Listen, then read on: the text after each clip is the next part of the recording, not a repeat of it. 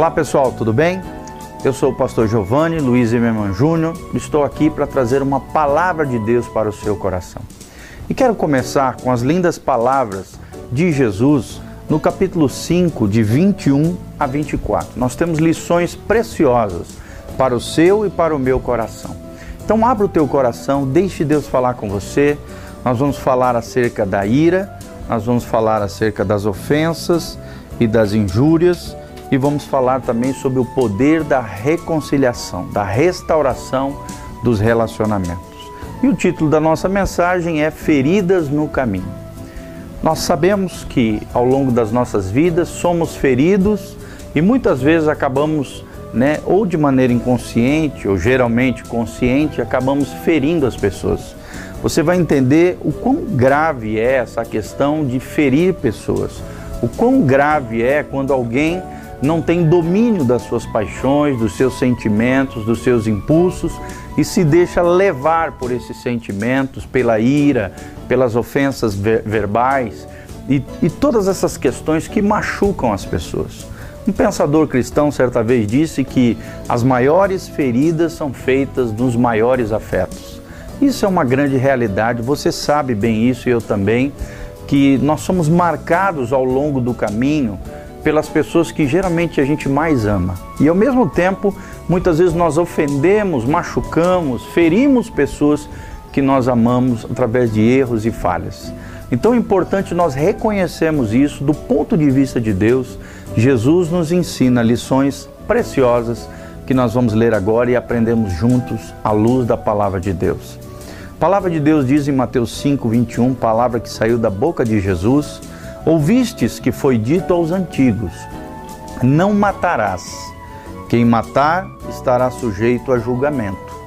Eu, porém, vos digo que todo aquele que sem motivo se irar contra o seu irmão estará sujeito a julgamento. E quem proferir um insulto a seu irmão estará sujeito a julgamento no tribunal. E quem lhe chamar tolo estará sujeito ao inferno do fogo.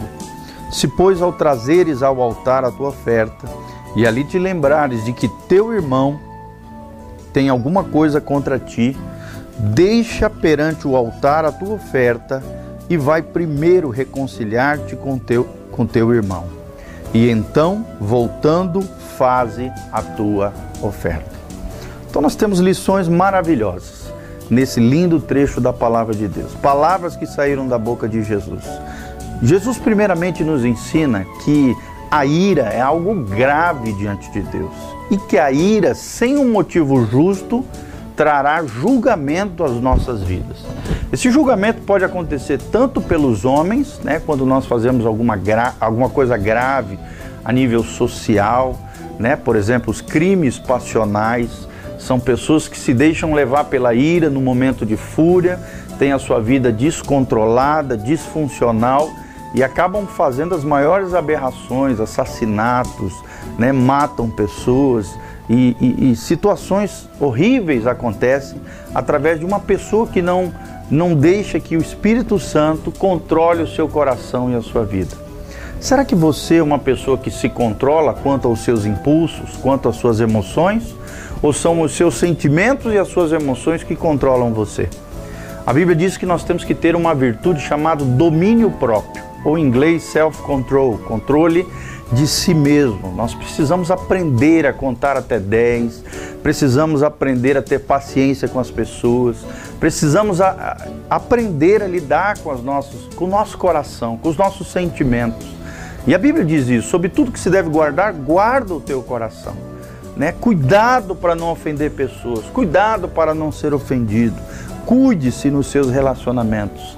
A Bíblia também revela que na ira do homem não opera a justiça de Deus. Ou seja, quando eu me deixo levar pela ira, uma ira humana, pecaminosa, sem um motivo justo, sem ter algo que realmente importa, que seja verdadeiro quanto à justiça humana e justiça divina, essa ira não trará justiça de Deus, não trará coisas boas, nem para os outros, muito menos para mim. Vai gerar culpa, vai gerar decepções, frustrações, feridas terríveis na beira do caminho.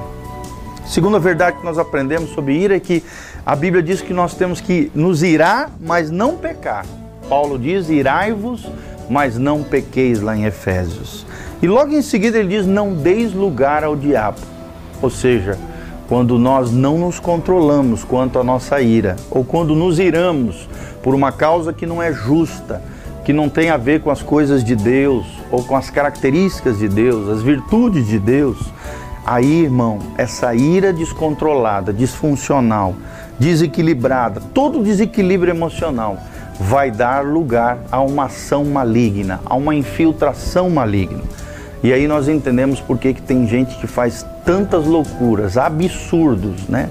Parece que são tomados por espíritos malignos quando deixam extravasar aquela ira, né, descontrolada, sem controle e sem um motivo justo, um motivo correto do ponto de vista da palavra de Deus.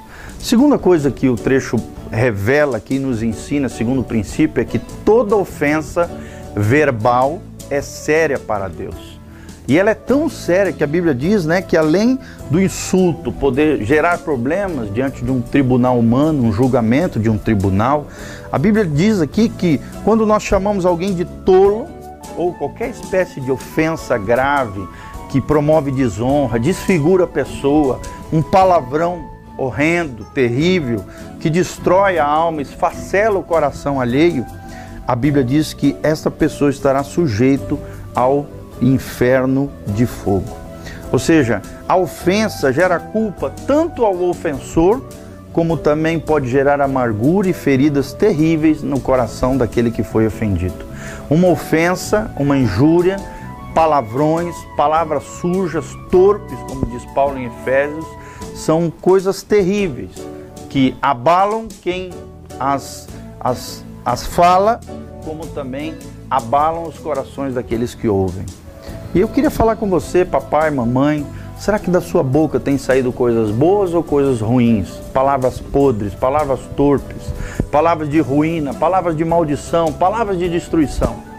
Lembre-se que você vai prestar conta de toda palavra frívola, fútil, sem pensar, sem refletir que você lançar sobre as pessoas. Nós seremos julgados, diz a palavra de Deus, saiu da boca de Jesus, por toda palavra frívola é, fútil que nós liberarmos sobre as, as pessoas. Lembre-se, as maiores feridas são feitas nos maiores afetos. Então, feridas são frutos de ofensas.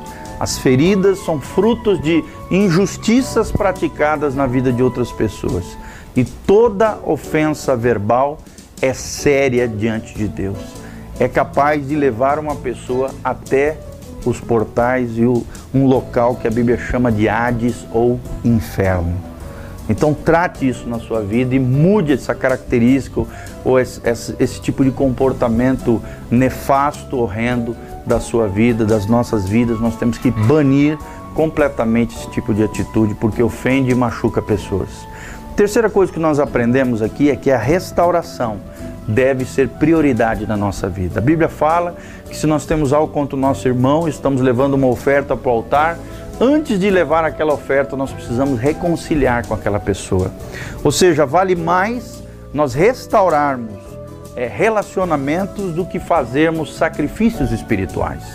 Tem muita gente que lê a Bíblia, ora, faz um monte de coisa, vai na igreja, vai na missa, né? Tem todo um aparato de sacrifícios espirituais, de atitudes religiosas, mas não reconcilia com as pessoas, não reconcilia com seus familiares, ofende e não pede perdão, machuca as pessoas e não restaura situações. Preste atenção, querido, a restauração deve ser prioridade nas nossas vidas. Vale mais a restauração de relacionamentos do que sacrifícios espirituais.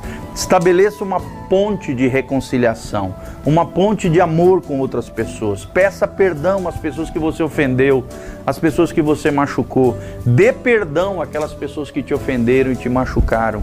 Não deixe ninguém preso no seu coração, na sua vida. E lembre-se disso. As três verdades que nós aprendemos hoje. Primeiro, a ira sem um motivo justo trará julgamento para a sua vida. Segundo, toda ofensa e verbal é séria diante de Deus e trará consequências. para nós e para os outros que receberam aquelas palavras destruidoras. E terceiro princípio que nós aprendemos, esse último, a restauração deve ser prioridade na nossa vida. Deus é um Deus de reconciliação. Deus é um Deus de restauração.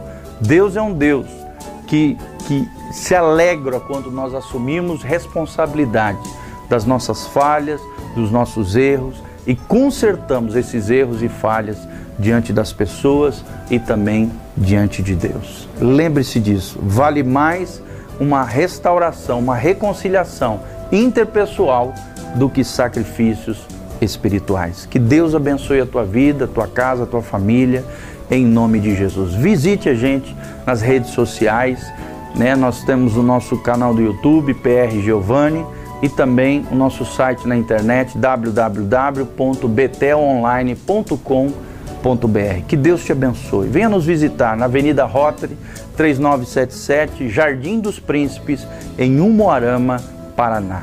Que Deus abençoe você, a sua casa e a sua família. Louvado seja o Senhor.